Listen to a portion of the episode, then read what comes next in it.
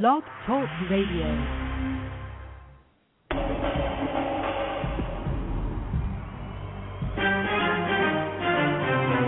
This is our common ground, alternative activist empowerment talk radio, speaking truth to power and ourselves.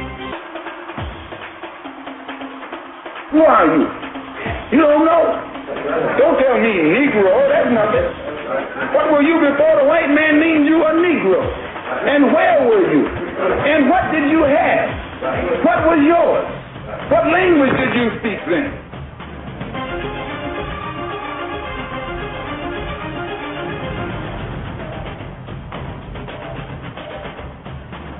As you honor our forefathers and foremothers, I urge you to honor our living heroes.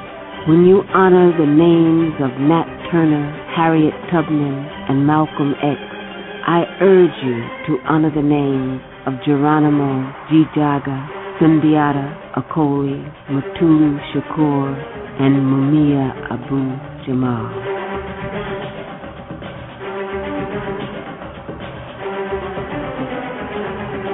America's chickens are coming home Violence begets violence. Hatred begets hatred. And terrorism begets terrorism. Our common ground, speaking truth to power and ourselves. I'm Janice Graham, and I'll be listening for you. Thank you for being with us. Stay tuned. President Richard Nixon was the one who declared a war on drugs back in 1971, and it's been fought by every administration since. But today, an international commission says that war is lost. The 19 member panel includes the former presidents of three foreign countries, two senior members of the Reagan administration, and British billionaire Richard Branson. Their report labels the war on drugs a failure. It says some drugs should be regulated instead of outlawed, and that drug control policy should be rooted in health care, not law enforcement. clear that we have been uh, engaged in this experiment of drug prohibition now for 40 years. And um, it's been a very expensive experiment in that we have now spent almost a trillion dollars. One, so the question is, well, two questions actually. One is, do you think that in fact the drug laws are designed specifically to do what they are doing, or is it simply um, a bias within the enforcement world that makes them decide that they are going to enforce the drug laws um, unfairly on um, people of color? That's the first question. And the second one is, wouldn't the solution to the problem be take away that possibility of uh, criminalizing people who use uh, pot by legalizing it? Wouldn't that wouldn't that be? Would you agree that that was a way to work with the system, or would they just find something else to uh, incarcerate African Americans with? Well, you know, I think it's important. I spent a lot of time talking in the book to understand the history of where the drug war came from. Um, you know, most people assume that the war on drugs was launched in response to the emergence of crack cocaine in inner city communities. That's just false. You know, actually, the drug war was launched a couple of years before crack hit the streets and became, you know, kind of captured public attention in the media. Um, the drug war was motivated by racial politics, not drug crime. Um, it was part of kind of a broader project that the Republican Party was engaged in then, you know, the so-called Southern strategy to try to appeal to poor and working class whites who were um, resentful of and threatened by desegregation, busing, and affirmative action. Um, poor and working class whites who were once solidly part of the New Deal, Democratic New Deal coalition, but who kind of the Reagan um, um, uh, the, the Reagan administration realized could be won over to the Republican Party through kind of not so subtle racial appeals on issues around crime and welfare. So the drug war was launched as a way of trying to appeal to poor and working class white voters, saying we're going to get tough on them, put them back in their place. Um, and them was not so subtly defined as African Americans. Um, when crack emerged, you know, a few years later, you know, the Reagan administration responded with glee. You know, they seized on the emergence of crack cocaine in inner city communities as an opportunity to build public support for the war. They actually hired staff um, to run a media campaign to publicize crack babies and crack dealers, um, crack mothers in inner city communities, and almost overnight, you know, images of black, black, you know, crack dealers and users just saturated the media and kind of forever changed our conception of who drug users and dealers are. Um, so I guess the short answer to your question is yes, there was racial motivation for the launching of the drug war. Um, but the racial motivation wasn't simply just to kind of harm African Americans. The motivation was to win over poor and working class white voters through implicit racial appeals. Just as slavery wasn't motivated by a purely sadistic desire to harm black people, was motivated by greed, a desire to make money off of plantations. Race was the tool that was used to achieve that goal. Here, the drug war wasn't motivated solely by race, but race was the vehicle for them to achieve their political goals. And once the media imagery um, kind of saturated the news, the enemy in the war was racially defined. Law enforcement understood kind of who they were looking for. And I think the reality also is that there's no way law enforcement agencies could get away with anything remotely similar to the drug war in middle class white communities. You know, they use SWAT teams to execute routine narcotics warrants in these communities. Um, you know, busting down doors, you know, frightening um, folks, terrorizing people in pursuit of the drug war. This kind of practices would never have gone over um, in middle class white communities. It's because those folks are marginalized and politically powerless that it has been convenient um, to wage a drug war in those communities um, primarily. Um, as for legalization of drugs, well, yeah, I think you know we should seriously consider um, legalizing some drugs in the United States. But I think it's important to recognize that we don't have to even legalize drugs to go back to what we were doing in the 1970s before we were waging an all-out war on poor communities of color. Um, and I think that there's a little bit of a temptation today um, because people have come to see that the drug war is a failure and that many of the justifications that have been offered for, you know, making marijuana illegal, for example, don't actually hold up to scientific scrutiny. Well, there's been a temptation to try to pursue kind of a colorblind approach and just argue for drug legalization as a way of mitigating the harms associated with mass incarceration. But I think that's a huge mistake. Um, yes, we can talk about drug legalization, but we need to talk about the reason a drug war has been waged Um, and really reckon with the role race has played in the emergence of this new system of control and how it's been how it's been waged. If we don't reckon with that history, I do think that we're doomed to repeat it in some other form. Perhaps a new system of control we can't foresee will emerge, just as mass incarceration was utterly unforeseeable just 30 years ago. Tonight at Our Common Ground, prohibition. Two sides of a coin. Black pain and the black price of the war on drugs in America. Our guest the Executive Director of Law Enforcement Against Prohibition, Neill Franklin, and a member of the board and former prosecutor, Jim Gierach. It's our common ground, speaking truth to power and ourselves. Join us in this conversation. I'll be listening for you.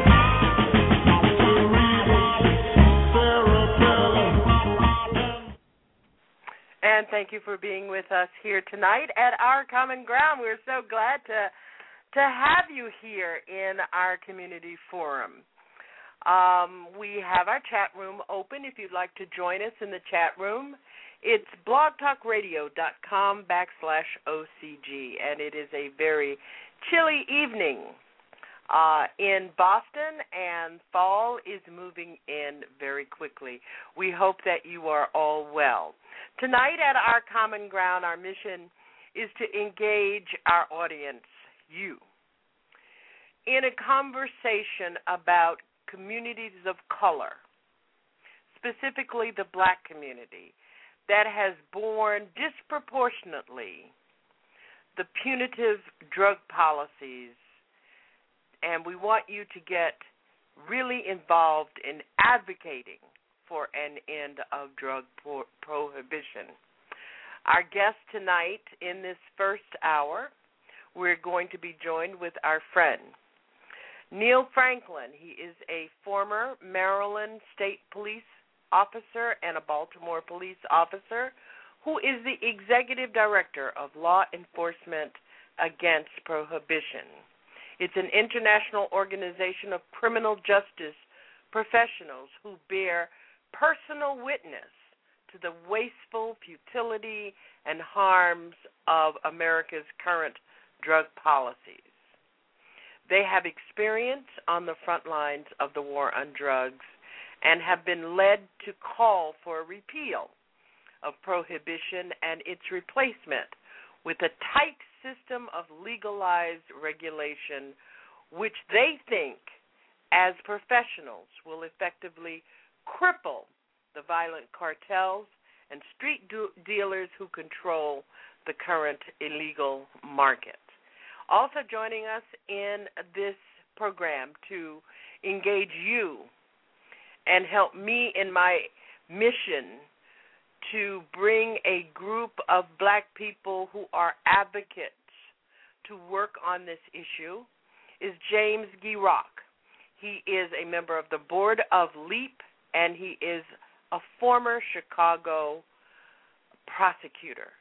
And we hope that you will join us at 347 838 9852. As always, we'll be sharing with you our guests and their insights and hope that you will engage in this discussion with them. We also have uh, some insight, and one of the things that has happened over the last uh, month is that Ken Burns uh, has premiered his PBS documentary Prohibition, and it brings lessons to modern America about the effect of prohibition laws in this country, which parallel what we have been seeing in the last 40 years in this newest prohibition. And we're going to ask Neill Franklin to once again share the microphone at our common ground. Neill, thank you so very much for being with us tonight. I'm so glad to have you back. Janice, it is really great to be back. You Thanks know I for, want to yell. Where you been? I've been I've been busier than a You've one on paper busy. hanger. I've been busy. Listen, I just want to tell you this before we begin our discussion. I saw a a photograph of you and Matt Fogg and some other people. And you were walking through the parking lot, and it looked like at um, the um, going up the going toward the stairs of the House of Representatives. And oh, I want to tell you all, oh, you I look like you were on a mission. We were on a mission.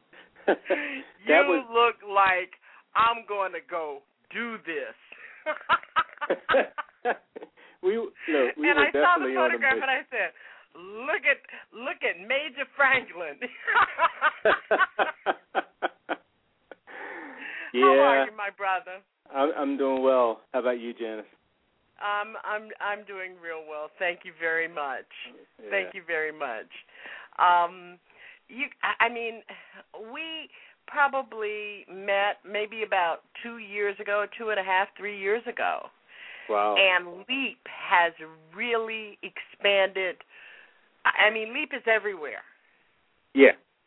Yeah, and we and we're Absolutely just getting started. everywhere. and I want to congratulate you on your leadership because you weren't the executive director when we first started talking, and you were co-hosting on this whole issue. Um, and so you've had a very, very good. What what have you been the executive director now for about almost two years?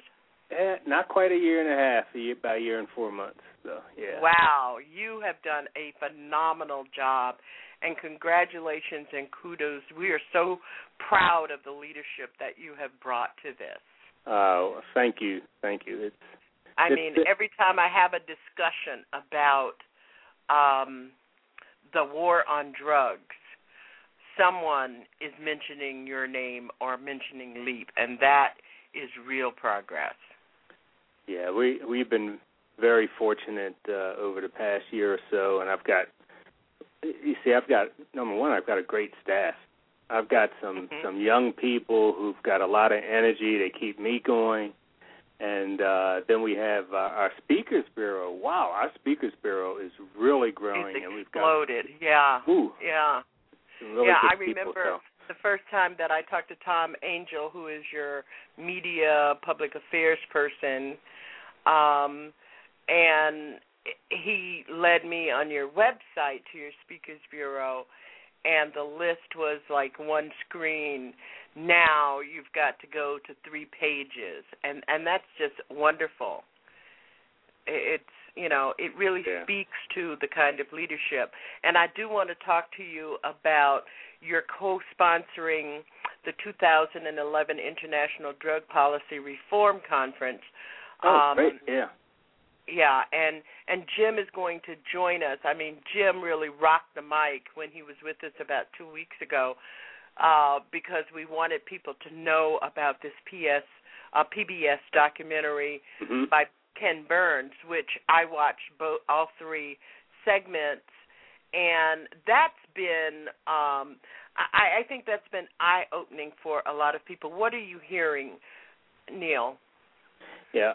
Well, first of all, let me just say one quick comment about Jim. I just spent two days in Chicago with Jim uh, a week ago, and that guy, he really is amazing. Uh, w- with his base of knowledge, and of course he's been in this for years, and he saw this many years back. But he's just absolutely wonderful, and, and your guests are going, to, are going to be in for a real treat if they have not yet heard him. But as far as Ken Ken Burns in this PBS series, um, wow, how, how can you miss it? How can Mhm. you miss uh, the correlation between prohibition back in the 1920s and what we're going through today? I mean, the similarities um, are quite striking, and it, it's interesting because I believe it was, um, uh, I believe his name is Paul Chabot, um, who wrote an op-ed um, regarding the Ken Burns series, saying that uh, you can't compare the two. That it wasn't, and he brought forth some some issues that it wasn't illegal to drink. It back then, it was just illegal to sell and and uh, and, and and manufacture or what have you. And you know what? He's right. He's right, and that's why prohibition of today with with drugs is even more devastating to our community because law enforcement is not just going after those making and selling they're locking anybody up who has it in their possession Mhm. Mhm. and and that's where the majority of uh black and brown people are going to prison um Mhm. today with uh marijuana but the violence um associated with it. And and I think if I if my memory serves me correct he also um interviewed um Dan Okrent who uh wrote the book The Last Call.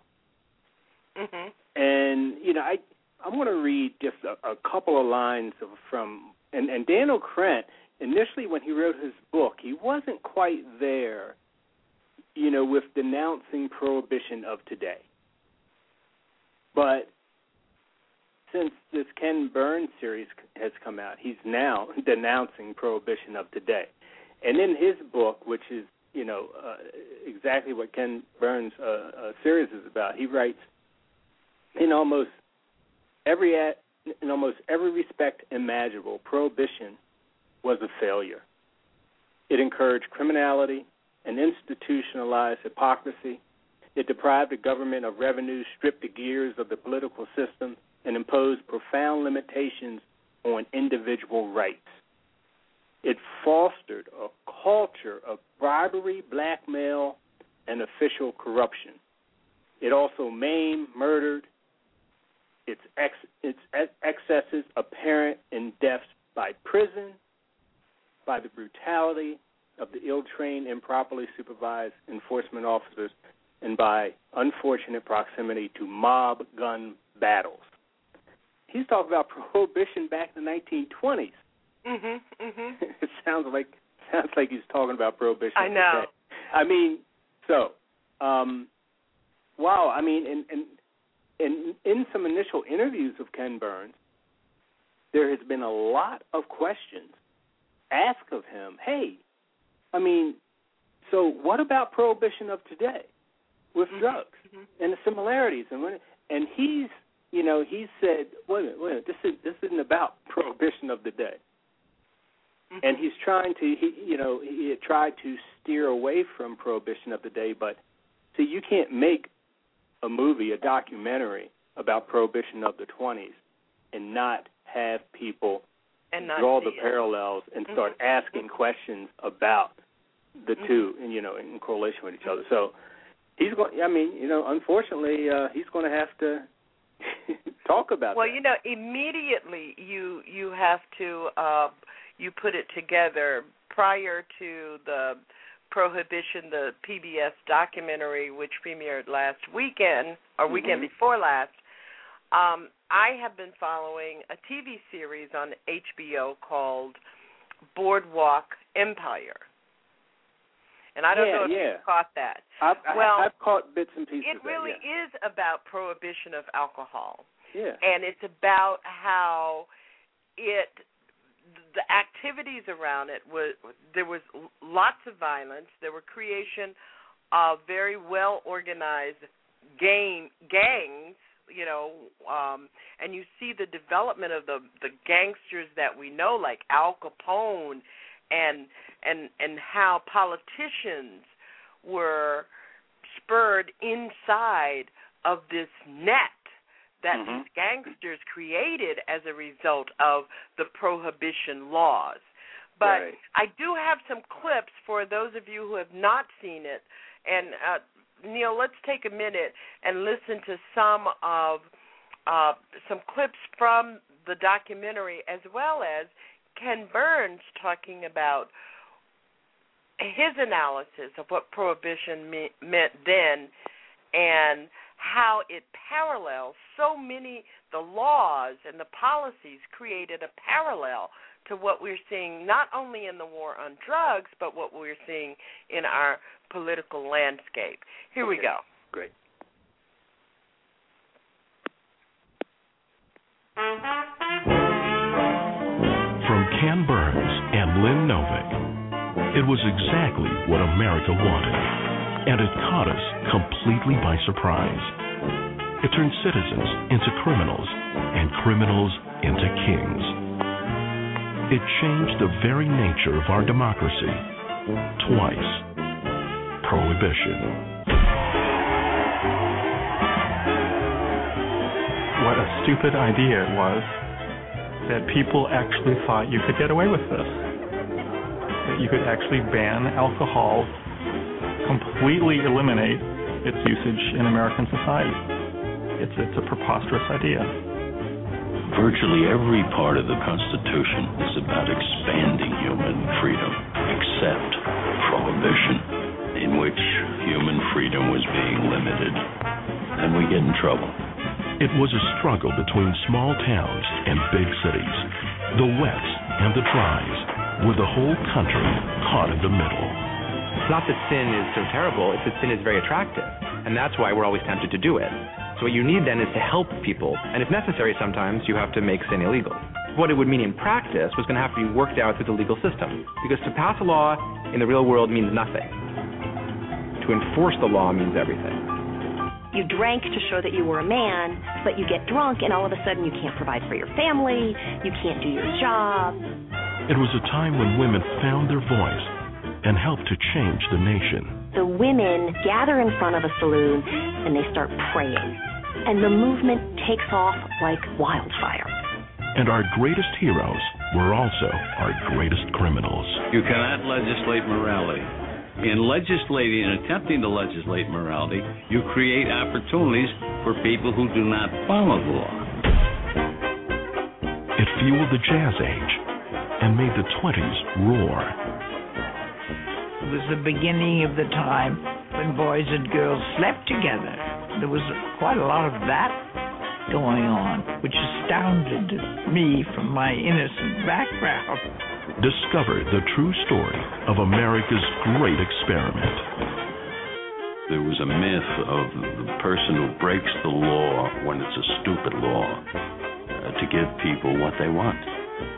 Once the government begins forbidding things, then somebody will come along and say, I got it. Step around the corner. Don't miss the new film from Ken Burns and Lynn Novick, Prohibition, only on PBS.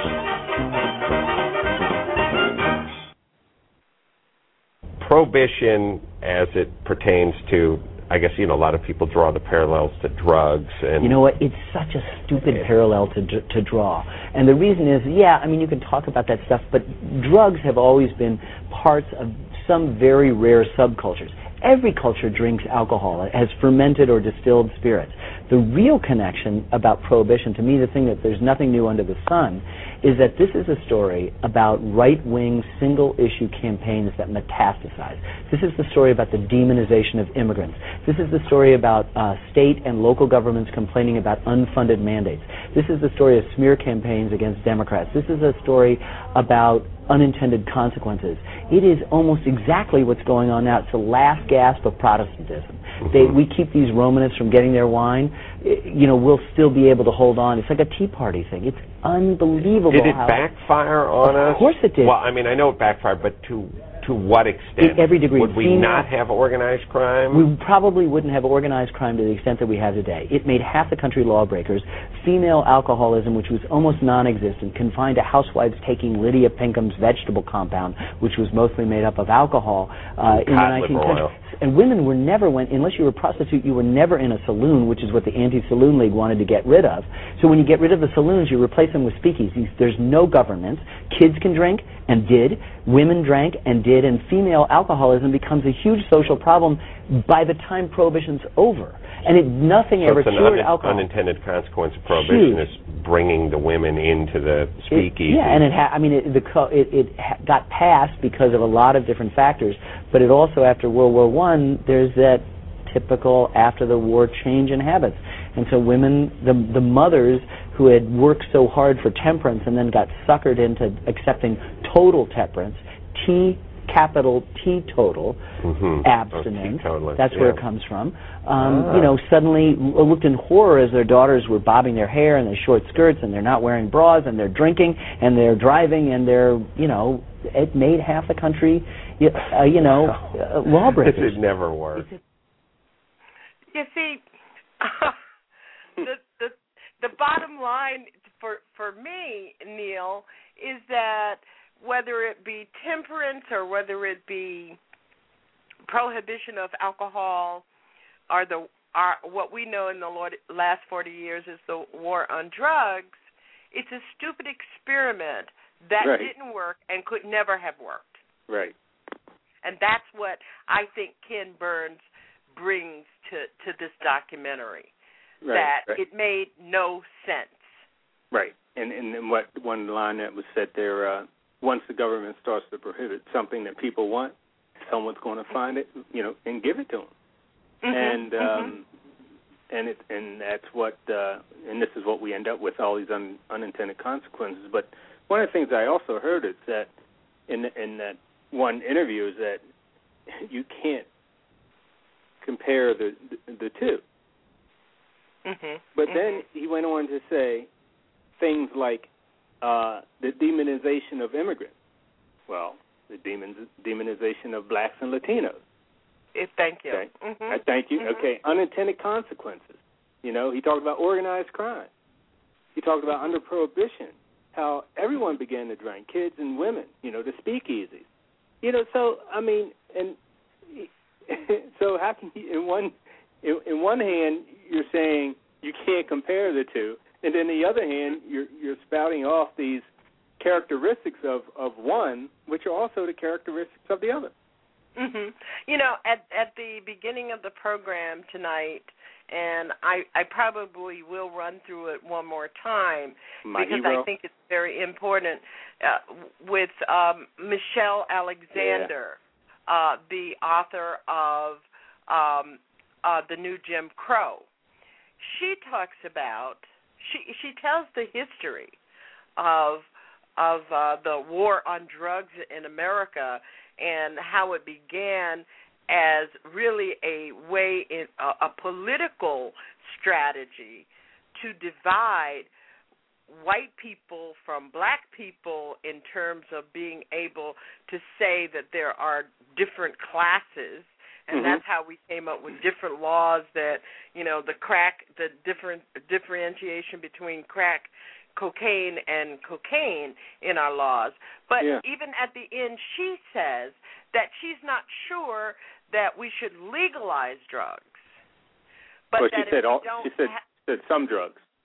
yes that that we but we must be find a way to reform our policies because it is another way in which certain people are oppressed and justice is denied simply by virtue of the law. Right, right. I mean, there there are probably some things that you can change without ending the prohibition of drugs. But the bottom line is, if you want to have great uh, holistic su- success, and when I when I say that, I'm not just talking about uh, ending the prison pipeline. I'm you know I'm talking about uh, the violence in our streets. I'm talking about uh, our kids being enticed and recruited into this business. I'm Mhm. talking about overdose deaths. I'm I, I'm talking about HIV and and hepatitis C. You know, and and the list goes on and on and on. I'm talking about our Fourth Amendment rights as you're out here walking the streets or driving a car, racial profiling, you know, and the list goes on and on. If you want to have monumental success, you know, and, and the bottom line is regulation and control. And, you know, when you really get down to what that means, it's a form of legalization.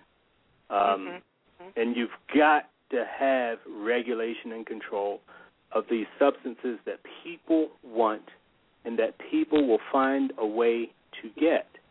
Um, another thing that was uh, came out in this Ken Burns series, in one of the interviews, is that you've got people who actually, you know, and and and, you know, when it comes to the criminals in the business, who actually uh, get a high of sorts on being in that business, the glamour associated with it. You know, in the Ken Burns thing, he mm-hmm. talked about the mm-hmm. glamour of prohibition and the speakeasies and being able to provide this substance to people, mm-hmm. you know, in the shadows and and you know, because it's illegal and all of that that goes with it. And that's also a part of this as to why um under drug prohibition and when you talk to young kids, you know, that that's enticing to them. hmm You know, it's it's you know when Jim fruit. was with us, he talked he talked about that. He he he he talked a lot about that. Yeah. But this ex- also extends to, and one of the things I was on another radio show today, and I was talking about how enticing that this uh, the benefits for law enforcement people, and I'm not trying to disparage law enforcement people, so don't call up here and say it. I said the cops were crooked. Oh, call. There are some. they calling. There Here are. I can there hear 'em are dialing now. crooked cops, and they arrested some in New York City this week. Hey. but it's enticing for them. I mean, Yeah. I I I don't know the the the name of um the movie, but it played itself out in New York City where people policemen were actually arresting people and setting them up Yeah. and stealing from them um, as a way. And and and you and I both know that there are rogue cops out there who know who the drug dealers are, Right. allow them to accumulate large sums of money as well as drug stashes, Right. and then organize their friends on a non-official bust and take everything. And it's never reported, and then they become the drug kings in our community.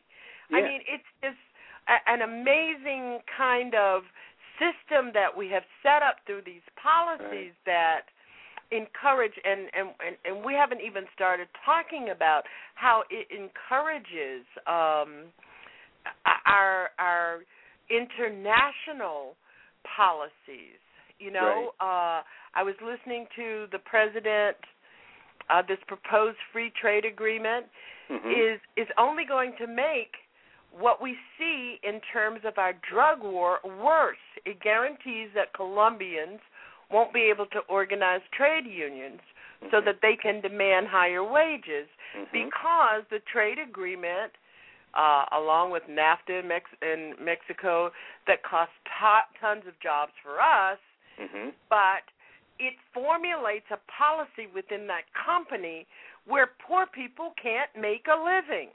Right. I, I, I just, you know, and one of the things I, I, I wanted to ask you is uh, uh, about the numbers.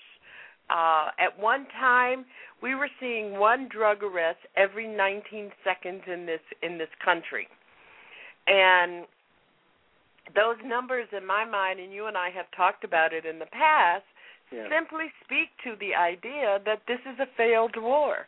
Yeah. I mean, we're just marijuana alone. We're making over eight hundred thousand arrests in this country a year.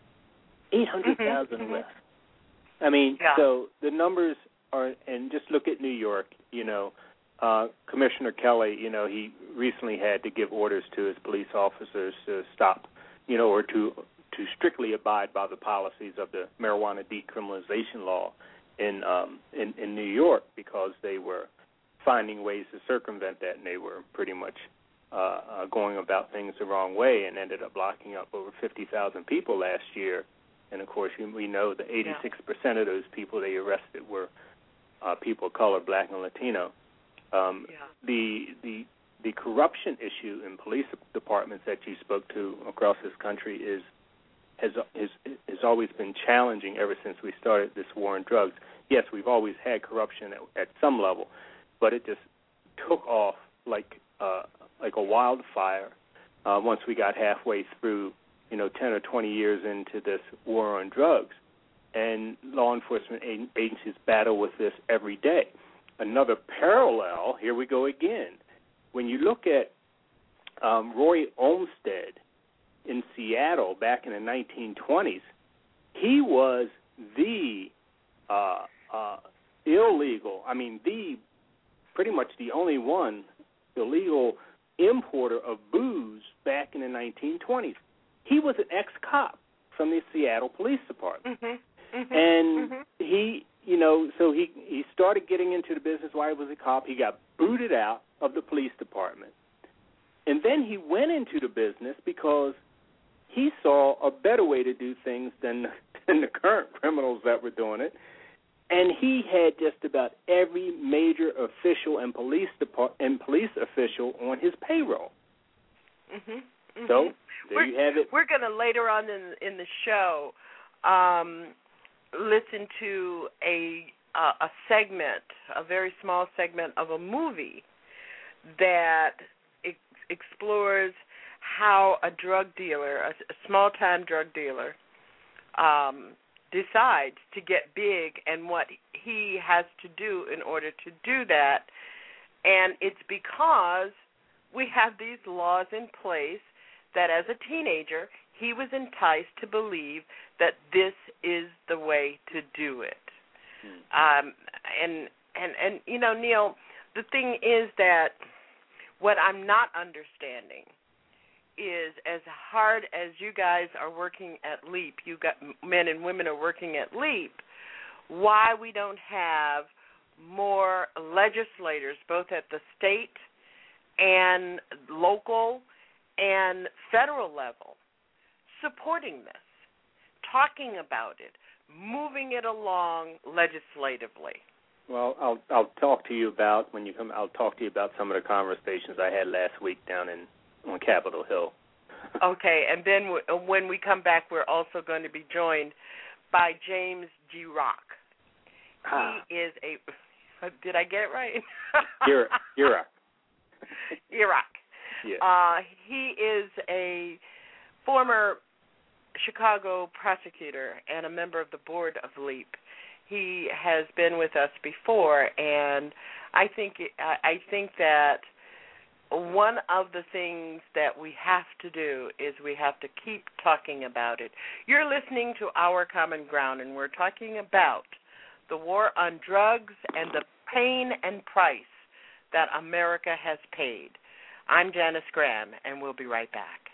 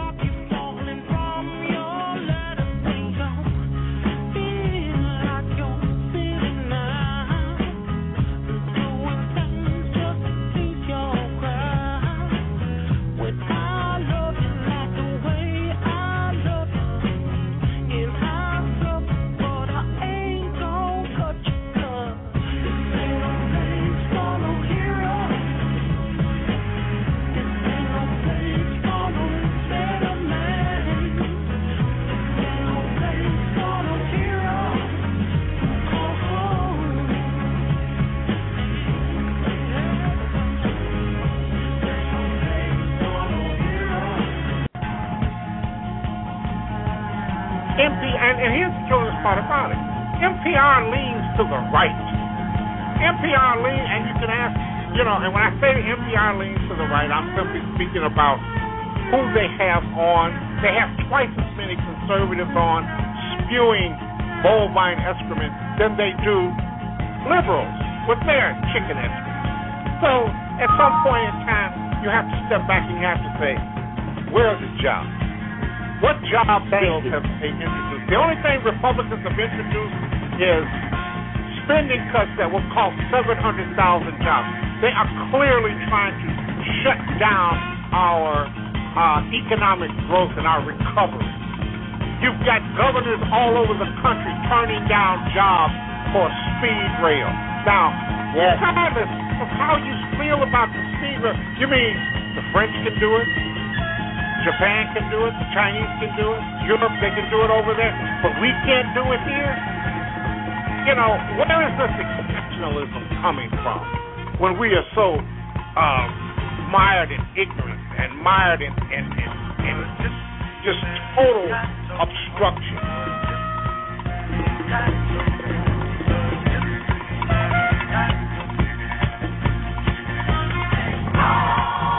Listening to the best Pushback Politics, the Alpha Show.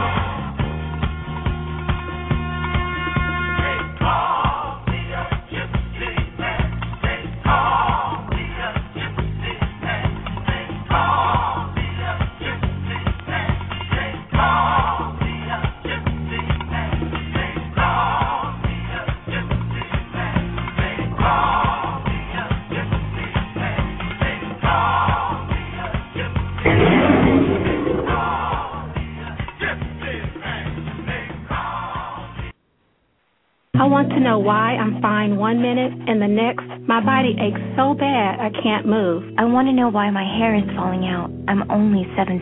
I'm tired all the time. Now, this rash. I just want to know what's going on. When you don't have the right answers, it may be time to ask your doctor the right question. Could I have lupus? For answers, for support, for hope, visit couldihavelupus.gov or call 1 800 994 9662. Brought to you by the U.S. Department of Health and Human Services Office on Women's Health and the Ad Council. And thank you for being with us here at Our Common Ground tonight, talking about the war on drug. It is time for an exit strategy. Our guest, Neill Franklin, the Executive Director of LEAP, Law Enforcement Against prohibition. And joining us now is Jim Gierach, who is a member of the board, and I just lost him. Um, I don't know. He just disappeared from the board, but he will hopefully call right back.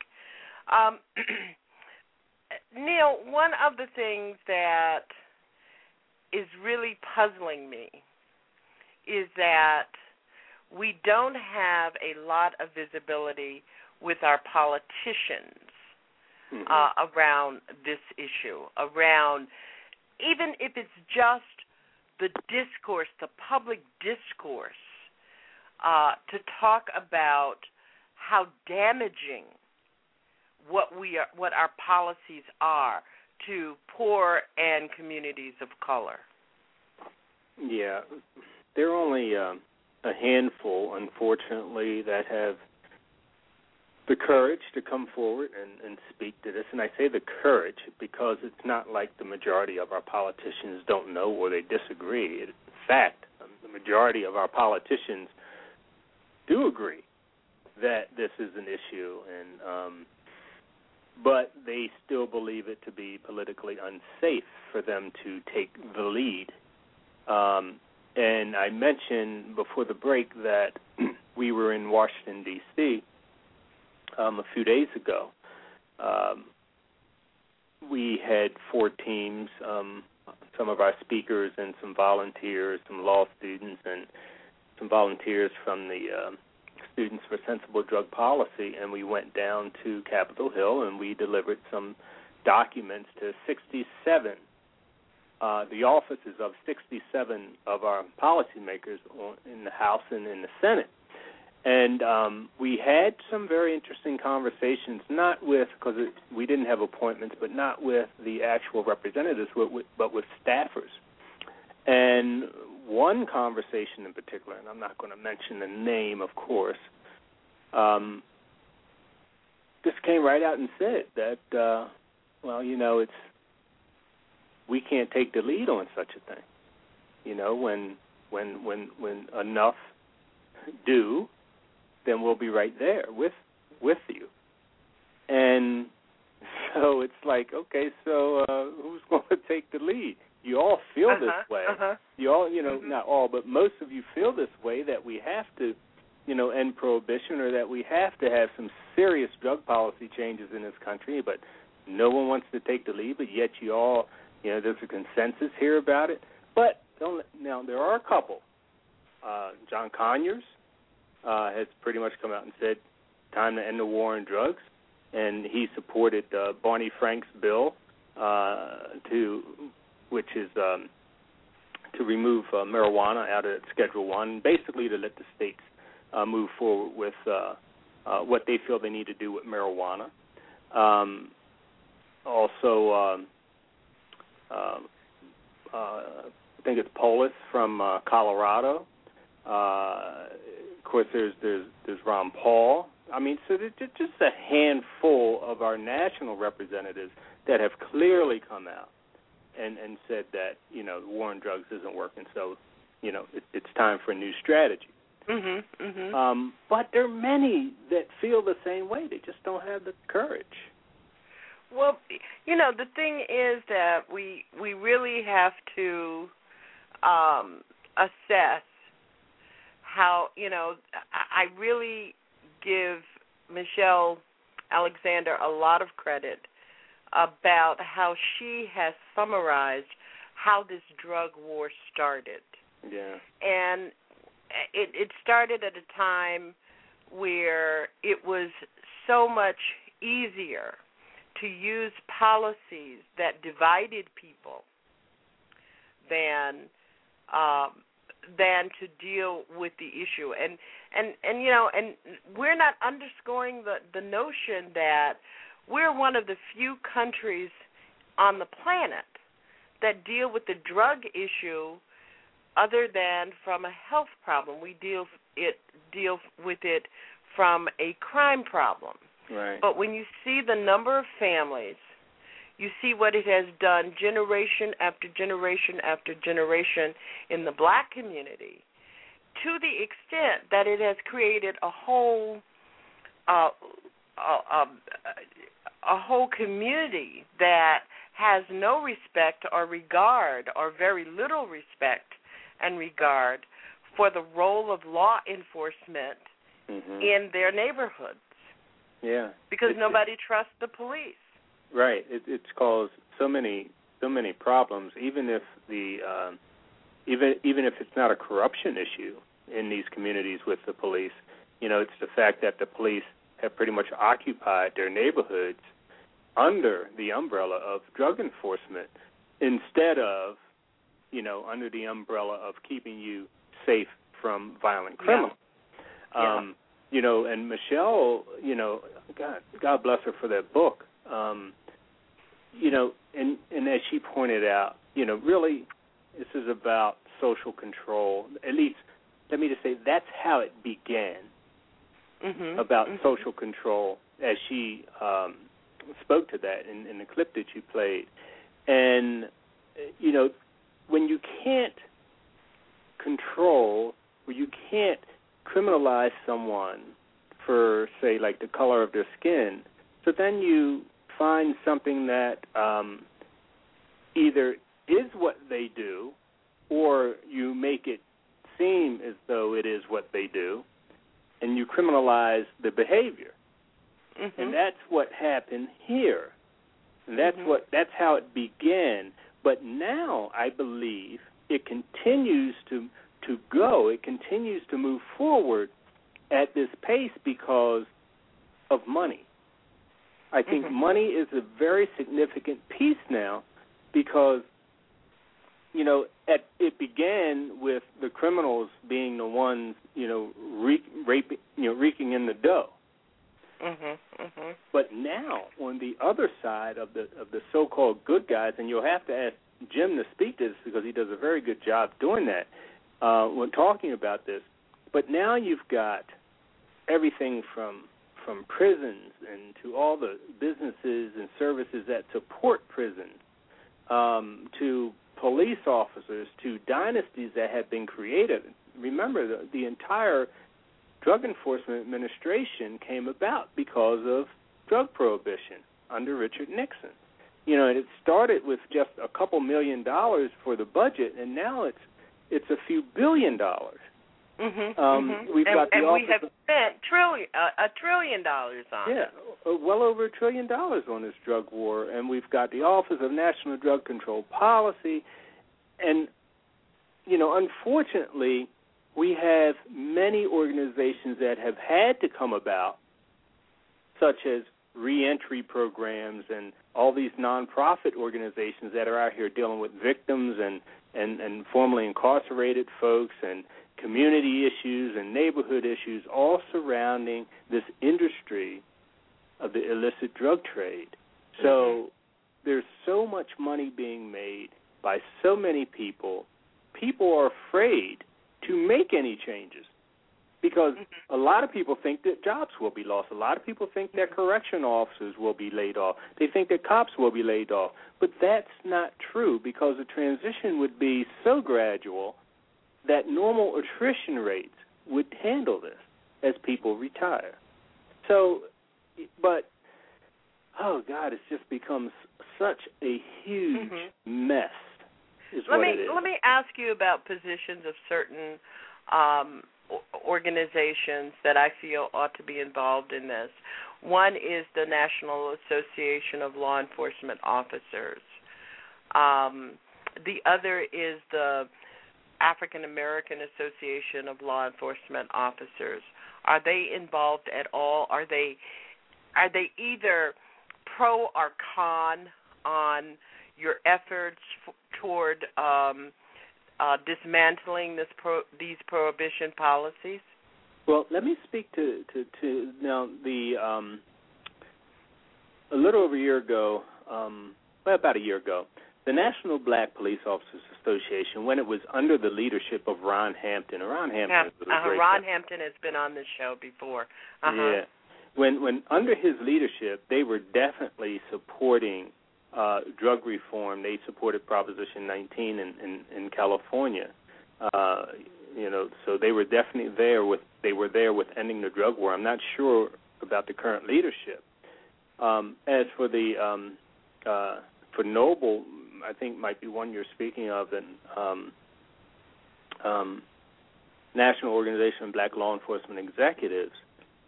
They have been on the other side of the fence, and this is what I I don't understand. But I think that I'm hoping that that will change because I just spoke to the recent the, the new president, the current president. Mm-hmm. But a year ago, for Proposition 19, they came out in opposition to the NAACP in California.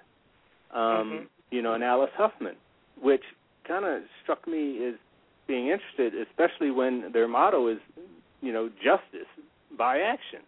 You know, uh, not just for law enforcement, but for communities, the communities they work in.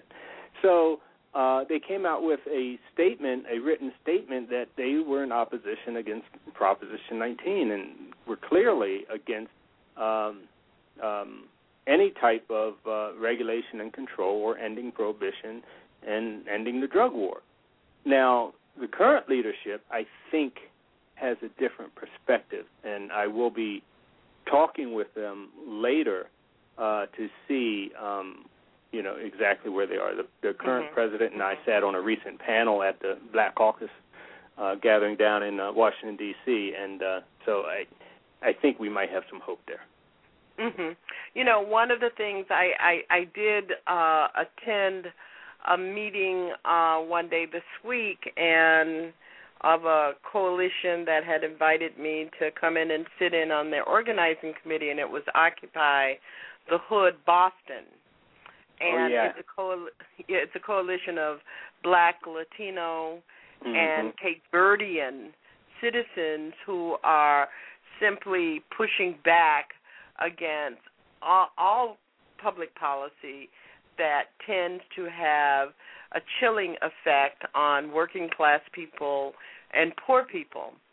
And one of the things that I suggested to, to them is that they become an or an organizational associate of of LEAP because you cannot address the problems in those communities without talking about the need for reform and the need to shut off the kind of judiciary, law enforcement, and prison system that is simply sucking the life and the future out of these communities. I'm hoping that Jim uh, Gierach will call back in. I think he was on the board, and then all of a sudden he just disappeared. Yeah, I, I am sure that he will. Um, Yeah. I know that the. I, I think he was calling in at eleven, so I'm sure he. Oh, okay. So our number is three four seven eight three eight nine eight five two, and tonight at our common ground we're talking about um, t- the exit strategy that we need out of this war on drugs. It has cost this country a million dollars. Our guest on the line with us is Neill Franklin, who is the executive director of Law Enforcement Against Prohibition, and he is a former um, top cop. now, Neill, one of the things that you've always talked about, and we'll take your calls at three four seven eight three eight nine eight five two, because one of the things that you've always talked about um, in your work with LEAP has been the notion that um, this war on drugs created and developed racial disparities in all law enforcement um, uh, areas. For instance, it was safe to drive while being black to a certain extent until um, law enforcement decided that the war on drugs was a priority. Talk to us Yeah. about that. Yeah, and, and and when I typically speak about that to make it easy for people to understand, I always point to the book The Black Dragon, um, which is a recent uh, book that came out by Joseph Collum, who is a who was a uh, um, reporter uh, uh, in uh, northern New Jersey, and uh, he was the one that pretty much uncovered the uh, the strategies of the New Jersey State Police on the on the Turnpike, New Jersey Turnpike, back in the 1980s when they started, you know, um, stopping cars on the turnpike specifically. I mean, it was this huge campaign of looking for drugs under the umbrella of the war on drugs, and you know the the, the federal uh, recruitment of local law enforcement and state law law enforcement into this.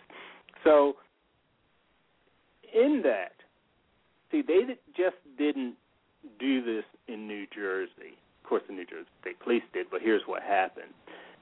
As they became successful in their techniques of stopping people of color, blacks and Latinos, on a New Jersey Turnpike, um, you know, that's pretty much. I mean, the percentages were extremely high, uh, and they were just stopping cars one after the other, one after the other, one after the other, and just a matter of, of numbers that you go through, you're going to eventually find drugs. It got to the point where they were just seizing money from people with no evidence of drugs in the car, and and it just became absolutely crazy in violation of our con- constitutional rights and what have you. So Joseph Collum exposed that. But before that happened, they taught their techniques and so-called strategies to 40 to police departments in 41 other states, including Maryland, my home state, when I was working with the state police in Maryland. So with with with activities like that, and when you have the media, uh, who played a significant role in in in convincing all of us that black people were the ones using and selling the majority of the drugs in this country, mm-hmm. you end up with significant racial profiling. Right and and and what that did was that empowered the prosecutors that yeah. empowered and and because there was such outrage about the the the stories the passion stories about drug victims mm-hmm. you know um i i think about at the same time we got the movie um new jack city yeah it didn't help where where the the this movie is proposing that an entire 10 floor apartment complex was being right. used for the manufact I mean that was just uh, and people bought that. Yeah. And then people started being afraid and then people started um seeing every unemployed black man, every depressed mental uh mental health case in the country. Oh, you know, that was that was the result of the crack epidemic. Uh, I mean, it it got so out of hand, and oh, then yeah. it just moved very carefully into our culture. Uh, I, I do want to introduce my to my audience once again, Jim Gierach, who is a board member of LEAP and a former prosecutor. Jim, thank you so very much for joining us again. Jim, are you there? There's something going on. That's uh 240 area code, and that doesn't sound right. Yeah. Aha.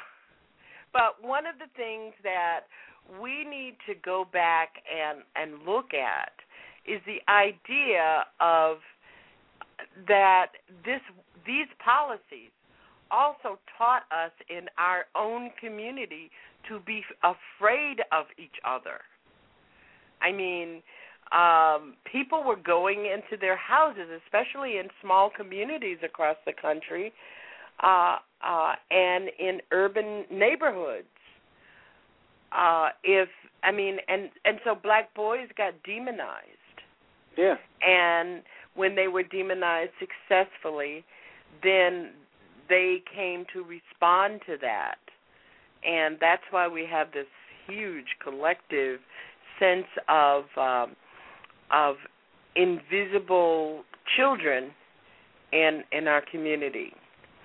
But what what I want to do right now is to let people know our lines are open at 347-838-9852 and play this clip from this documentary which is a true story about a young black boy in uh, California who decides that his only option in of survival and how he gets involved because of these laws and the cocaine trade.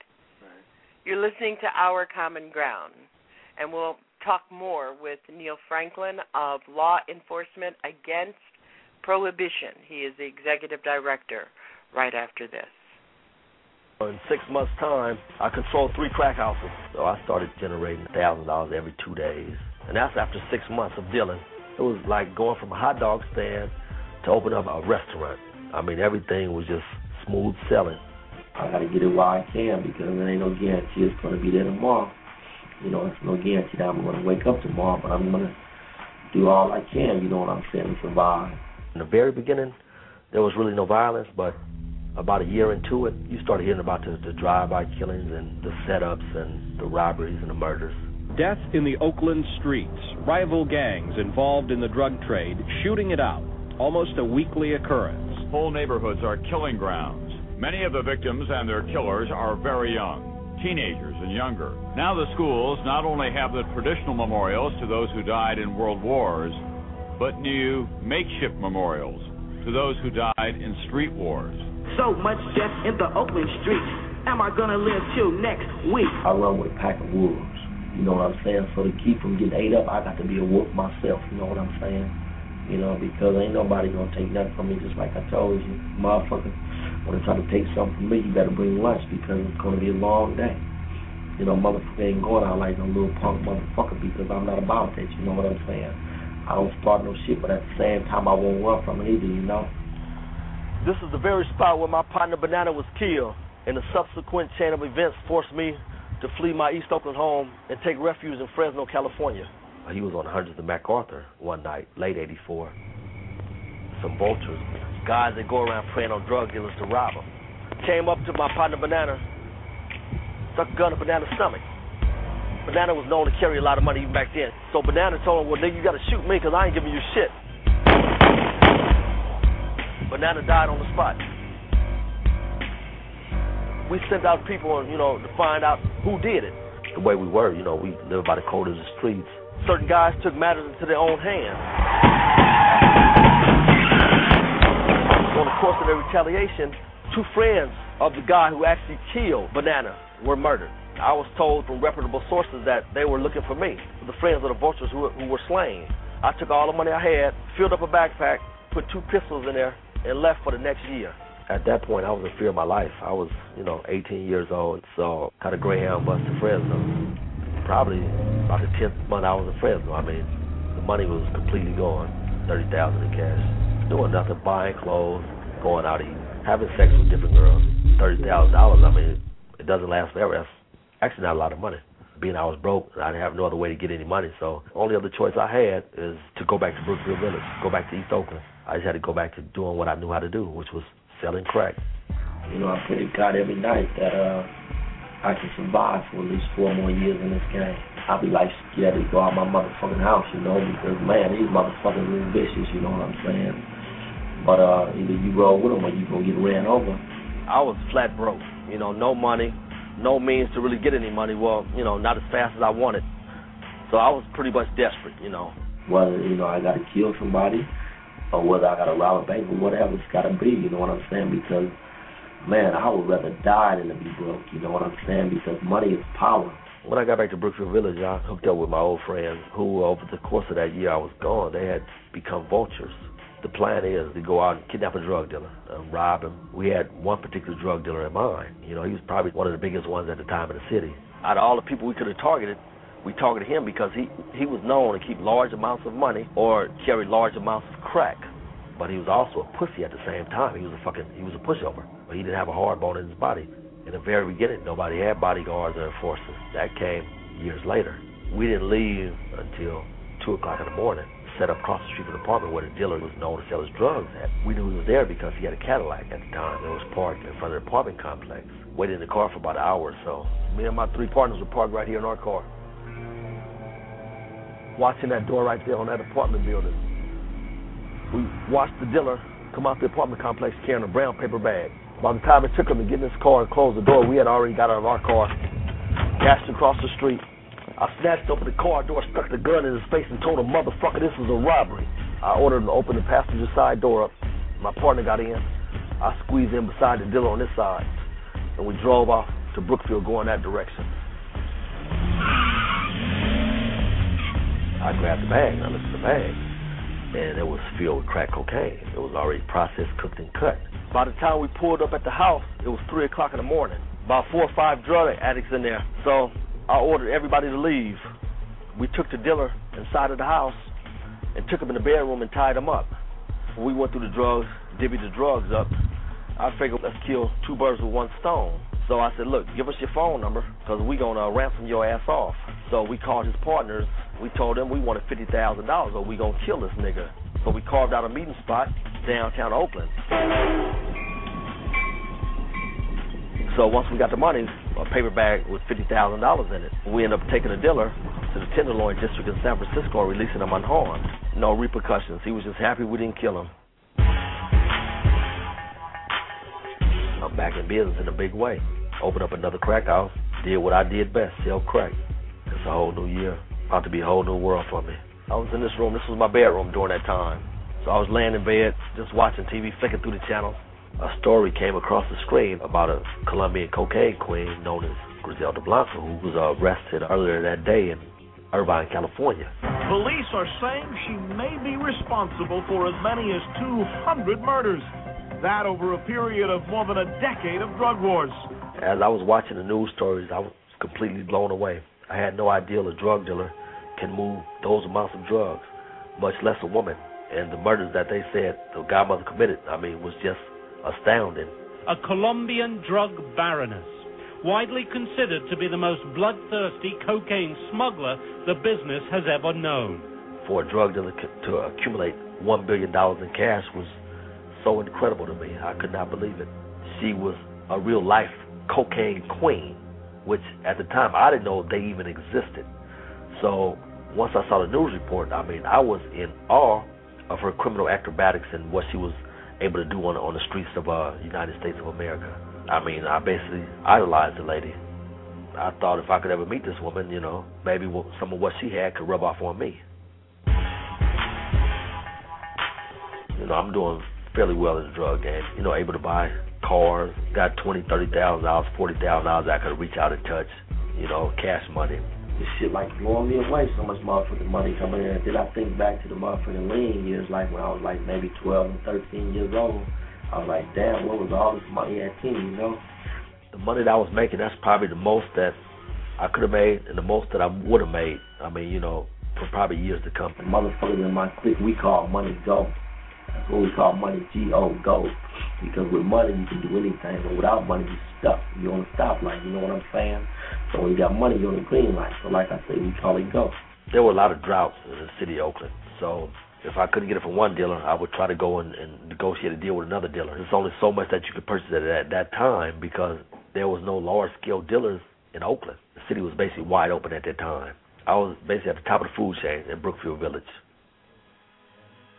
When I first heard about Griselda Blanco, I mean, years later, I still had an indelible mark on my brain as far as you know how this lady was able to sell such vast amounts of cocaine. I mean, it was just I was in awe of her. You know, even five, six years later, and I wrote the Godmother a letter.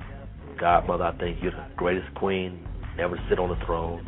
I've admired you from day one, from the first time I heard of you. There's many things I would like to talk to you about, girl. I appreciate you. You know what I'm saying? And I salute you, you know what I'm saying, for being a real woman. I idolize you, you know. I aspire to meet you one day. Charles always being smart, you know what I'm saying? Anybody that can sit down and see somebody that's on TV going to jail and decide to write, I wouldn't have thought of no shit like that. I would have been like, that bitch just watch. You feel me? It's over for that bitch. But he decided to write that bitch. Three days later, I received a phone call. I'm nervous, you know. I I don't know how to address the lady. You know, I mean, this is the godmother cocaine. You know, I waited for this moment for six years. She said, hello, may I speak to Charles? I said, yeah, this is Charles on the phone. How are you? She said, how you doing, Charles? This is Griselda Blanco.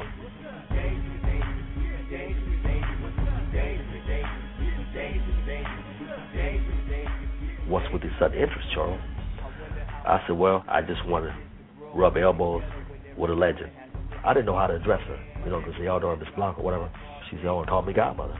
The next day, she called me, and we spoke on the phone for an hour. And when I walked, And Neill, you see, Mm. one of the reasons that I wanted to play that from this documentary is because this is what prohibition brought us. Yeah. Wow. The kind of options that this young man saw for himself that could get fulfilled. And then he Wow. grows up and I just the the violence, the need for violence, the whole nine yards. And, And, this was what, happening in our community. and that's what's still happening in, in our community. But the the difference is that when he got involved, there was legitimately probably more of an opportunity for him to um, make the money he made. Unfortunately, today, because of the vast unemployment, especially for our young people, and the lack of hope that they see in many of our communities for being able to financially support themselves or their families, they see, uh, they think they can go out here and get into this business and make a lot of money. But in reality of it is that most by far make less when you when you look at the time they spend on the streets and, and, and doing what they do, when you add up those hours and divide you know the, the money that they make, it's less than minimum wage. Uh huh. Um, but it makes them feel good about themselves in an environment where there's not a lot of uh, self-esteem per se. Um, Uh-huh. it gi- uh-huh. it gives them something to feel good about, but unfortunately, it's the wrong thing to feel good about. Yeah, Um, yeah. You know, it, it gives them a sense of power. It gives them a sense of respect that they they get from nowhere else. Um, Mhm. And in in some of the organizations that they're in and some of the gangs that they're in it gives them a sense of bonding and brotherhood and you know you got my back i got your kind of back thing like somewhat like a what a family should be you know Mhm. Mhm. and you know it's um it provides a false sense of hope and security for these young people Um, Absolutely. and that's it needs well first we need to to get rid of that false opportunity opportunity and then we need to give them some real hope and some real opportunities uh Mhm. that Because will the take question- them beyond the age of 25 Yeah, a question beyond all of this is how does a community compete by saying to young people, stay in school, um, get a trade, go to college, uh, set up a life for you, for yourself, become involved in the community. You can't compete with it's not going with happen with thirty and forty thousand dollars that they can Right. make a week. right it's not going to happen Yeah. it's Now- not going to happen Let me let me check this line here. Um two four oh you're on the air. Is this Jim? Hello? Oh no, this no, I'm Ronald. I'm just from Maryland. Oh yeah I that's see. a, that's a maryland exchange yes. Um, hi. Okay. Um, well, Thank you first of all, for I just- joining us. Thanks. I just wanted to say, you know, it's really great to talk to people and actually see that there are still people out there who have a mind of their own and just don't say, "Oh no, drugs are bad. They can't be legal. People should have no choice." Wow well ron ron is your name right Yes.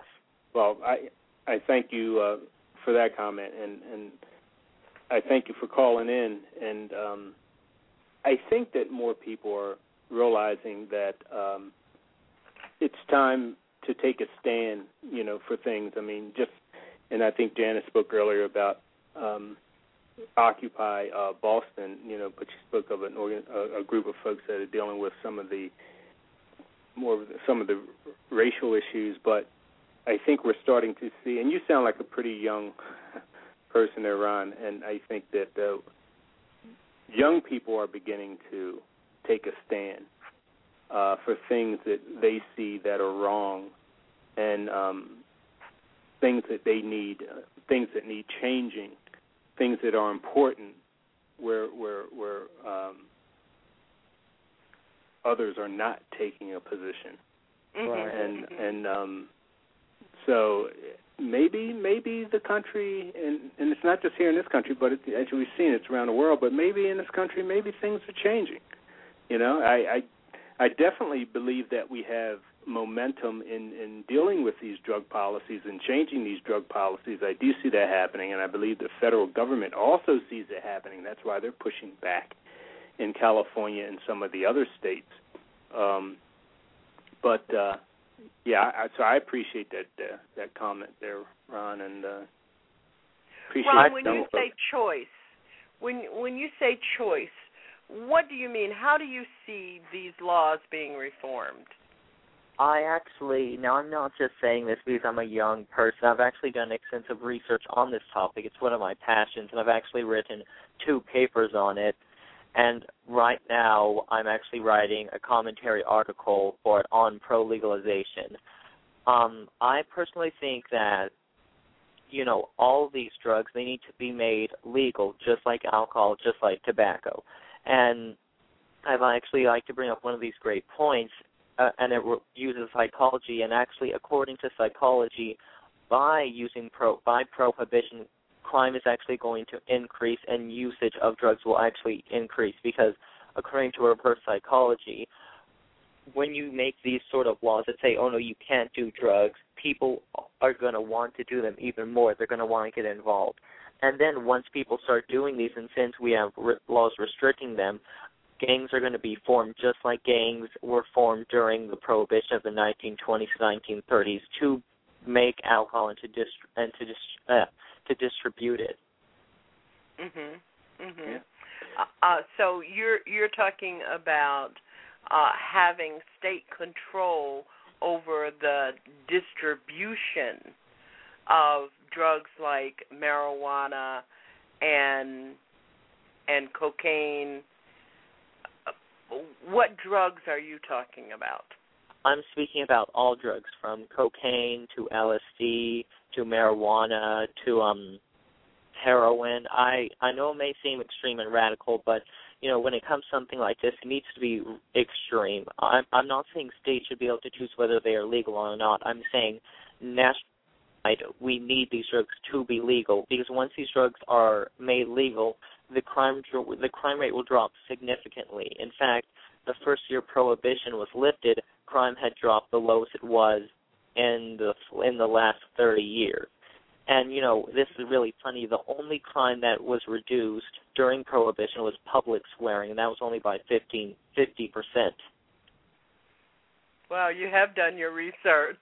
Oh yeah, Ron, And you Ron, probably, Ron is if right on. He's right on point with everything that he said, and uh, I appreciate you doing that research, Ron. Sounds like uh, uh, you are a LEAP student or member. At least you should be. Oh, thanks.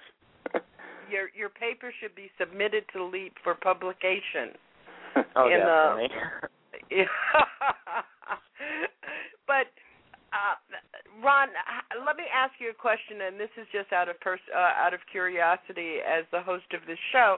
How did you find us tonight, having given your the the kind of research and your interest? Oh well, actually, I've been use I've been listening to Blog Talk since I'm going to say maybe for six months now. And you know, Mhm. tonight I was after I was revising a paper. It wasn't on drugs. It was just another paper. I was just really bored, so I wanted to you know listen to a radio, and I was looking under. I believe I don't know if yours is under progressive politics or not, but I was just looking under politics, and I found yours, and it was online. And your topic up tonight was exact was right up my alley. So I just wanted Well. to listen in. Well, that's that's that's that's great. Um, did you find it through a tag?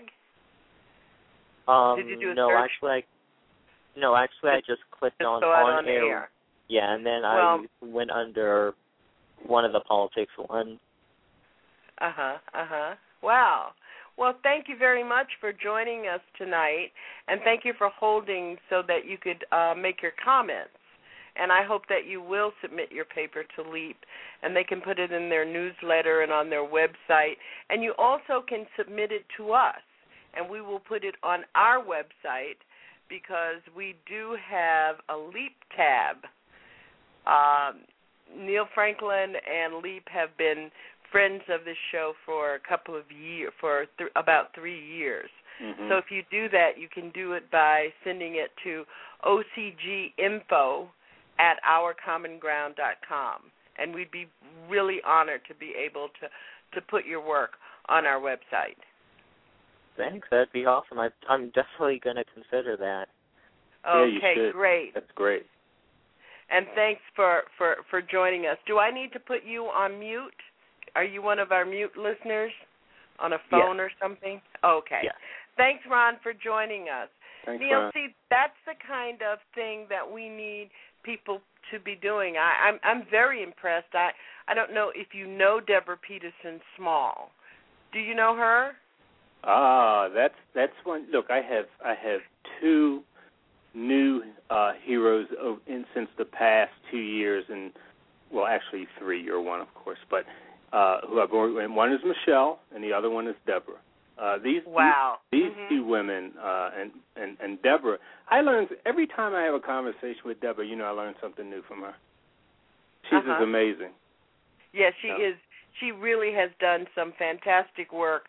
Uh, I listened to a conference, and this week on our TruthWorks network, we're going to be running uh, her presentation on the war on drugs uh, on Monday night because she has done some fabulous work, especially about communities of color and and the drug war. Let me ask you, Neill, so that people are clear when LEAP advocates um, dismantling prohibition of drugs, what are you? What are your recommendations around control and the solutions of of um, of balancing uh, people's ability to use drugs and the health and addiction issues?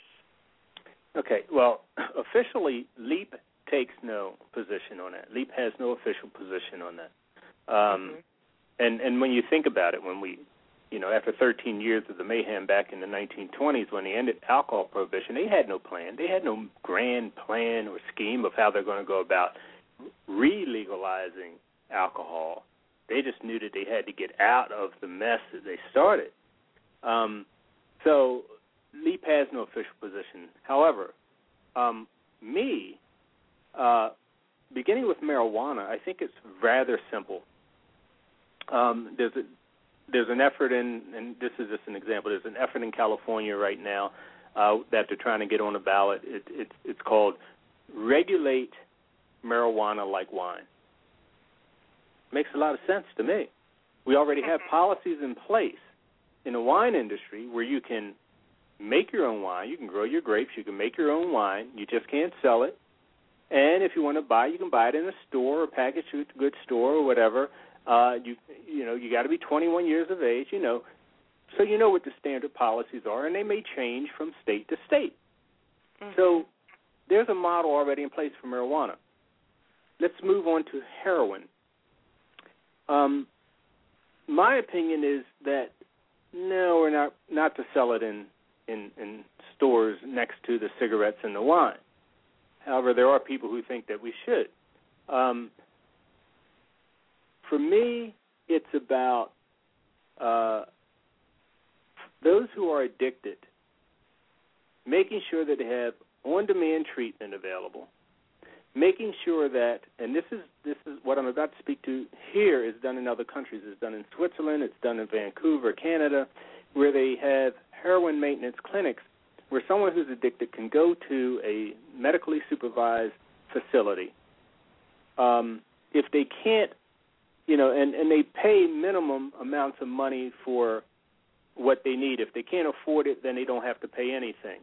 But they get good quality heroin that's not cut with something that's worse than the drug itself. They know exactly how much they're administering. Uh, if they have to come back a second time or a third time during that day so that they don't get sick from missing a dose, they do so.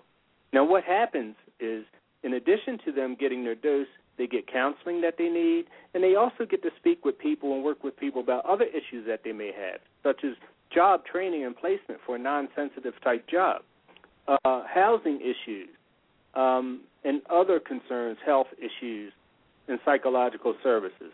So the person's needs are being dealt with. They're no longer lying to their family members. They're no longer stealing from family. They're no longer robbing people, breaking in cars, breaking in homes, committing burglaries, and what have you. And in Switzerland, under this program, crime has gone down. Uh, for those intravenous drug users, uh, rates of uh, new cases for, for AIDS and Hep C have gone down dramatically. And for instance, in Vancouver, they've had not one overdose death at this facility. Mm-hmm. Not one. So, but let me ask you. So, are you suggesting? Are you suggesting that? And and I know that this is not a leap position. This is right. your insight as a former law enforcement officer. But are you suggesting that that these drugs ought to be uh, provided for free? Well, absolutely. For for those, okay. I mean, you have to, you have to be able to uh, prove your medical issue of addiction, just like if someone who's who's in, you know you're you're medically evaluated, and then it's determined mm-hmm. that yeah this person is addicted to heroin. Okay, so let's here you are. Here's a spot for you. We have the the money to do it. Okay. And so, but we get you off the street. We mm-hmm. get you out of the. Uh, yeah. And under such a program, also people are able to become drug free because they have. Thank you. Um, some some they have assistance in coming off the physical dependence mm-hmm. of the and drug. You, and you know an important piece that people don't realize under such a program, it allows them to uh, engage in an effective relationship with people again. You see, Mm-hmm. because when you have someone who's addicted out on the street doing the things that they're doing, they don't have healthy relationships with people. But Mm-hmm. when their needs are tended to, and they're no longer preying upon people in the many different ways that they do and, and, and problematic, then they then people will develop. They don't feel mm-hmm. threatened in developing and when you develop a relationship with someone, that's how they're able to beat their addiction. They have to mm-hmm. be able to have healthy relationships with people in order to do that. And you bring up a very, very important point. I think that one of the things that happens to people who end up in court as a result of their addiction because they're doing petty theft and, and, yeah. and those kinds of crimes is that they don't have a support system that enters the court system with them.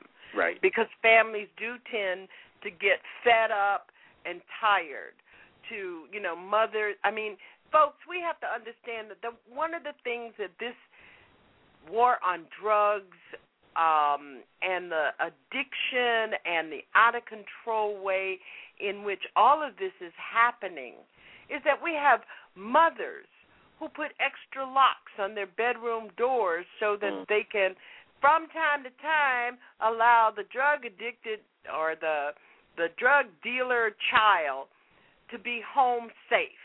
Right. We have we have brothers and sisters who don't speak to each other mm-hmm. because they're just fed up with the whole drug thing. Go sell your drugs, don't come here anymore. And these people are entering both the mental health as well as the court system without any family support at right. all. That is a critical issue when you you know all these people run around talking about the nation building. Well hell the war on drugs fell on the nation building building uh and everyone uh, everyone went home. It, it sure did. i mean it, you know and the th- and and and here's another symptom of these policies people don't come out to church meetings, they don't come out to community meetings, they don't come out to school and neighborhood kinds of events at night because they have been one told that they ha- uh, should be afraid, two experienced that they should be afraid, Right. and three all the little thugs, slinging thugs that um don't have to go home and have no home to go to are hanging on the corners and scaring everybody to stay in their houses. Yeah. It's I mean, if you want to complain about all the people that stand in front of the Walgreens or the 7-Eleven or the CVS begging, I mean, the war on drugs brought you black beggars. Mhm. Sure. Sure did. until until that time it was very unusual to walk in a black community and see a beggar. Our number is 347-838-9852. Neill Franklin, the executive director of LEAP, Law Enforcement Against Prohibition, is with us tonight. And and Neill, I'm so glad to have you. The last time you were with us, you got shut out.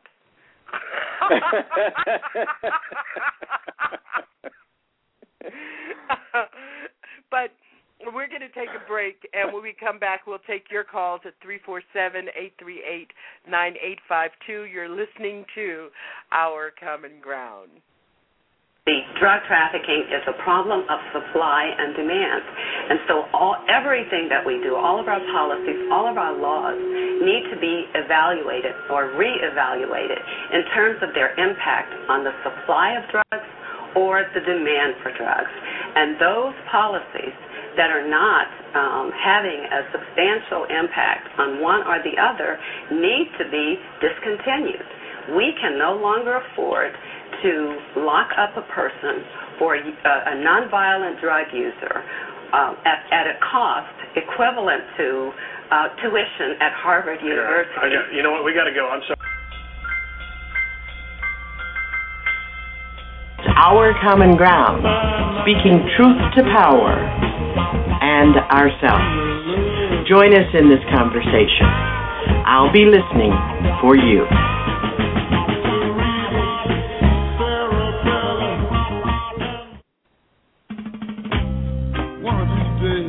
TruthWorks Network is proud to bring you Architects of Change with Elvin Dowling and friends. Right here at TruthWorks Network, Wednesdays, 9 p.m. This is Janice Graham inviting you to join Elvin Dowling, Architects of Change and Friends, each Wednesday, 9 p.m. at TruthWorks Network. Change is a good thing. Doing it right is even better. Join Elvin Dowling, a change and motivation coach, right here at TruthWorks Network. Architects of Change with Elvin Dowling and Friends, Wednesdays, TruthWorks Network, 9 p.m.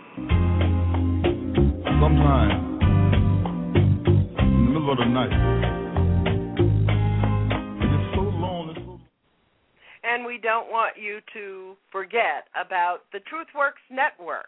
It's internet radio and blog talk radio, and you will love the truth we give.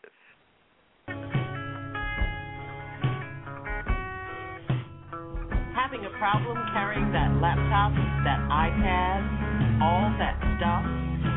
We've got the answer at Sister Bag by Fatira. You know, carrying your stuff and more stuff is the problem. We've got the solution. It's Sister Bag. Sister Bag. Get one today. They're sturdy and large enough to contain books, your laptop, and everything else that you want to carry with you. There's a large inside pocket for a cell phone, wallet, or keys, whatever you carry. You can use these bags for school, for work, for dress. They will soon be your best friend. Bag comes in a variety of designs with wonderful, beautiful African fabric and the best of craftsmanship. And the bag. It's surely the bag to look for on your way out. Sistabags.blogspot.com. Batira designs sister bags for men as well. So get your brother bag. I'm Janice Graham, and I carry my sister bag. We are the difference. Many people here know that. America is America today that many people can bear because of the civil rights movement. Not the Navy or the Marines or the Supreme Court. Huh? We didn't ask for an appeal, we took it. Trying to make it real compared to what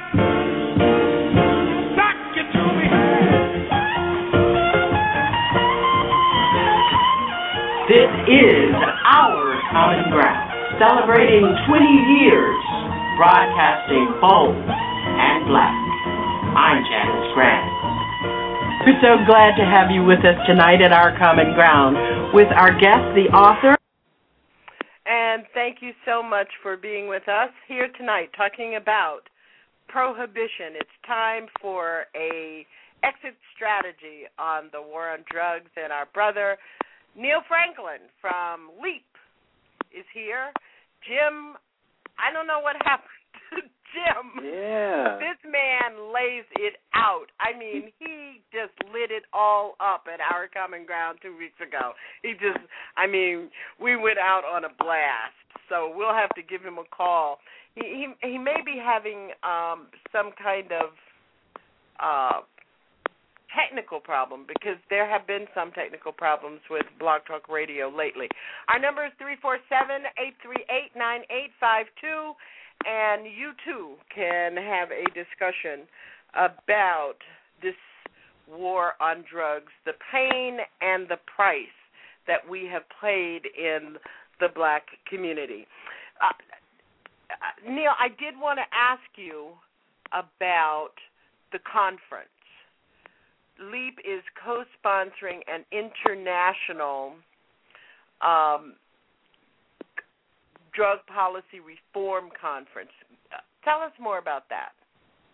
Well, the the Drug Policy Alliance every two years they they're the main hosts for uh, their this this massive uh, drug policy conference, and um, so last one they had in, in New Mexico uh, two years back, and, to, and this year it's going to be in L.A.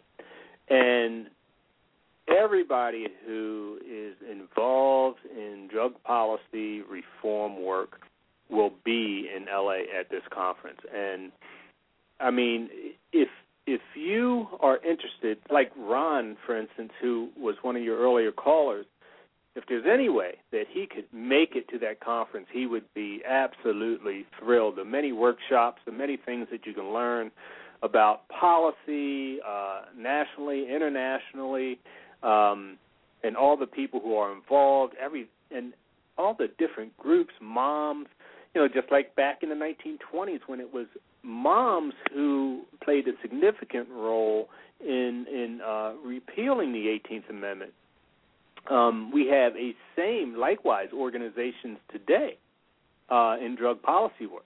Um, so you know anyone who can attend this conference, I mean, it would be uh, well worth it for you, and you can find the link uh, right on our website uh, for the uh, DPA conference, which is uh, mm-hmm. leap.cc, L-E-A-P dot cc. So um, we have, and of course, you know, we'll have, uh, and, and here's some of the things. I mean, in addition to drug policy, well, for instance, I'll be doing a workshop on uh, protecting your rights as a citizen. You know, whether you're in a car driving, or whether you're walking down the street, or whether you're in your home. You know, and and the police pay you a visit. You know, what are your rights?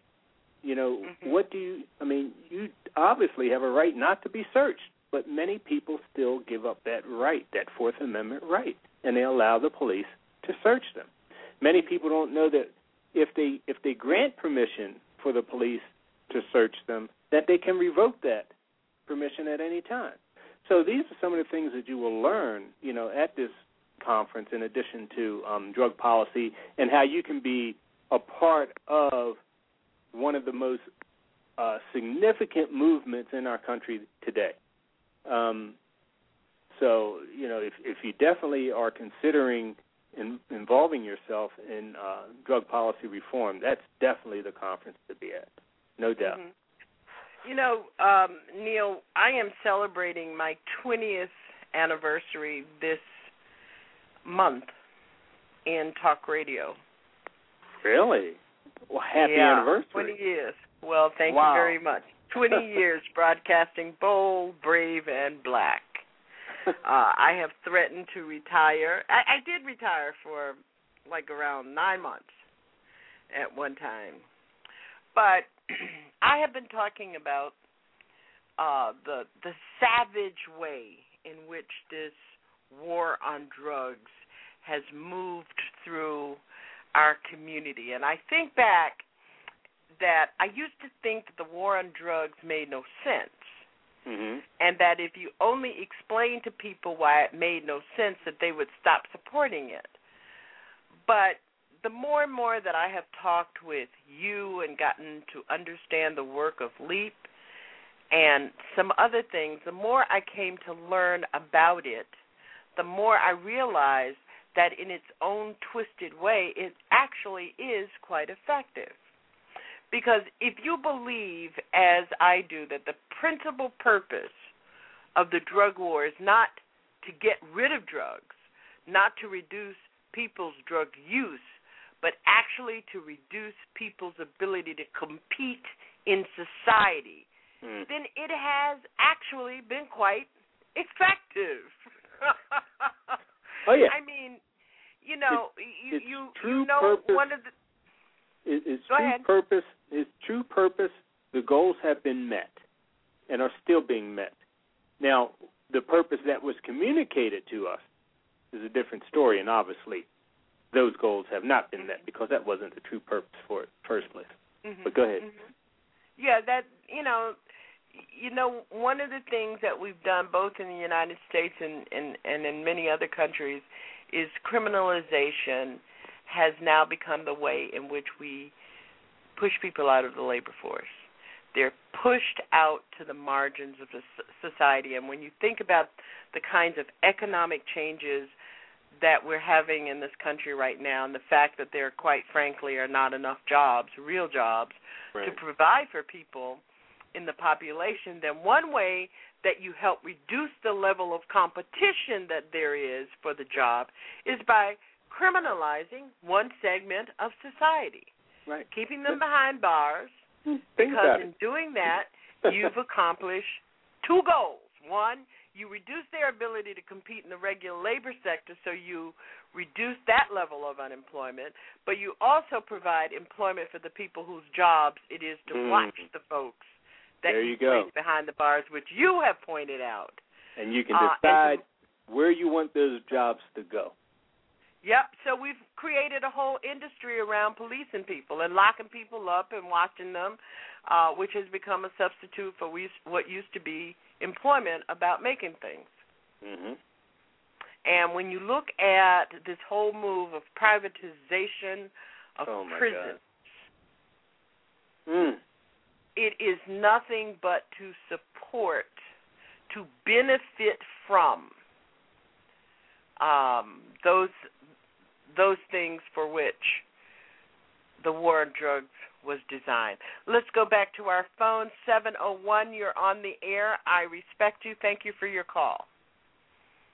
701, you're on the air. 701. Okay, I'm going to put you back on mute. Um, I think I think many times people are calling and listening on their phones because they're out and about. 708, you're on the line with Neill Franklin at Our Common Ground. Thank you for joining us. I respect you. 708. Hello. Going what? Hello. Thank you for joining us. Uh, this is Jim Gierach. How are you? Jim, Hey. you're late to the party. All right. well, it's good to be with you. We were going to send out the posse.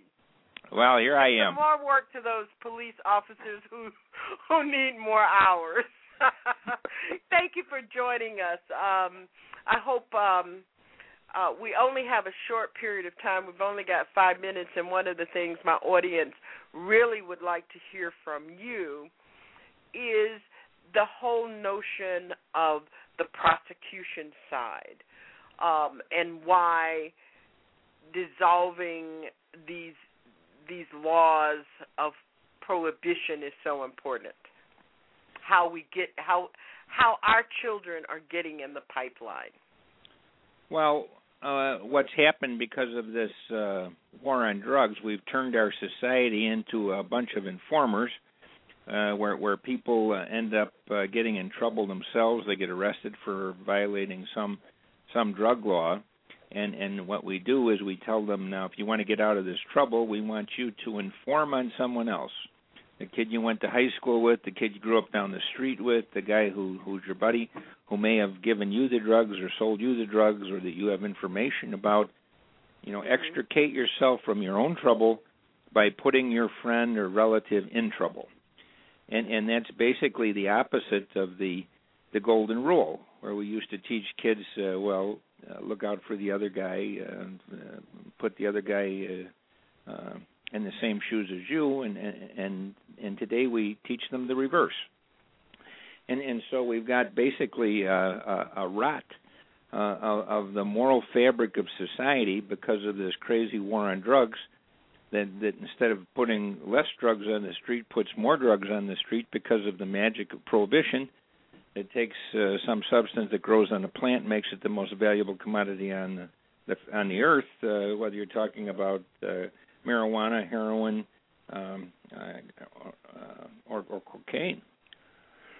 So, so from a prosecutor standpoint, uh, I, I see that one of the the horribles that's uh, occurring is, is that we're changing um, police work in, into turning citizenry into informants and, and it, it sometimes is necessary. I used to prosecute murder cases, and and you'd have a couple of guys do a, a gas station robbery, and uh, they, they kill the guy that they robbed, so that the only people you've got left are, are the as as witnesses are the offenders. So sometimes you've got to make a deal and give one guy armed robbery time in order to get the trigger man uh, to be put away for murder time. But what we've done is is taken that extraordinary circumstances and, and a murder case and made it the ordinary, routine, run of the mill thing uh, for something even as benign as marijuana. Mhm. And and and then on the other side, you've got law enforcement. You've got what I call real corrupt relationships between law enforcement and and the and offices of prosecution, where there is the devil's deal going on. Um, because law enforcement benefit by getting all this money because they do these what do you call that deal that they have? They find the money and they can keep it for the programs in their in they, their they, for, they forfeit it. forfeiture. Yeah, forfeiture they, laws.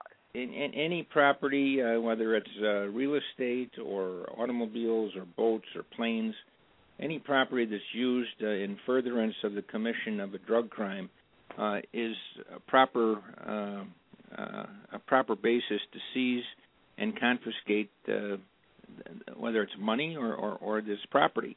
And then uh, often uh, it's split half going to the federal government and half going to the local law enforcement yeah. agency or agencies that were involved uh, in the arrest. So mm-hmm. it's kind of like a bounty system so that uh, police are rewarded uh, for going out and working drug crimes instead of violent crimes uh, rape, murder, robbery, burglary, home invasion, uh, and other things that, that really should be receiving top priority, but often mm-hmm. are not.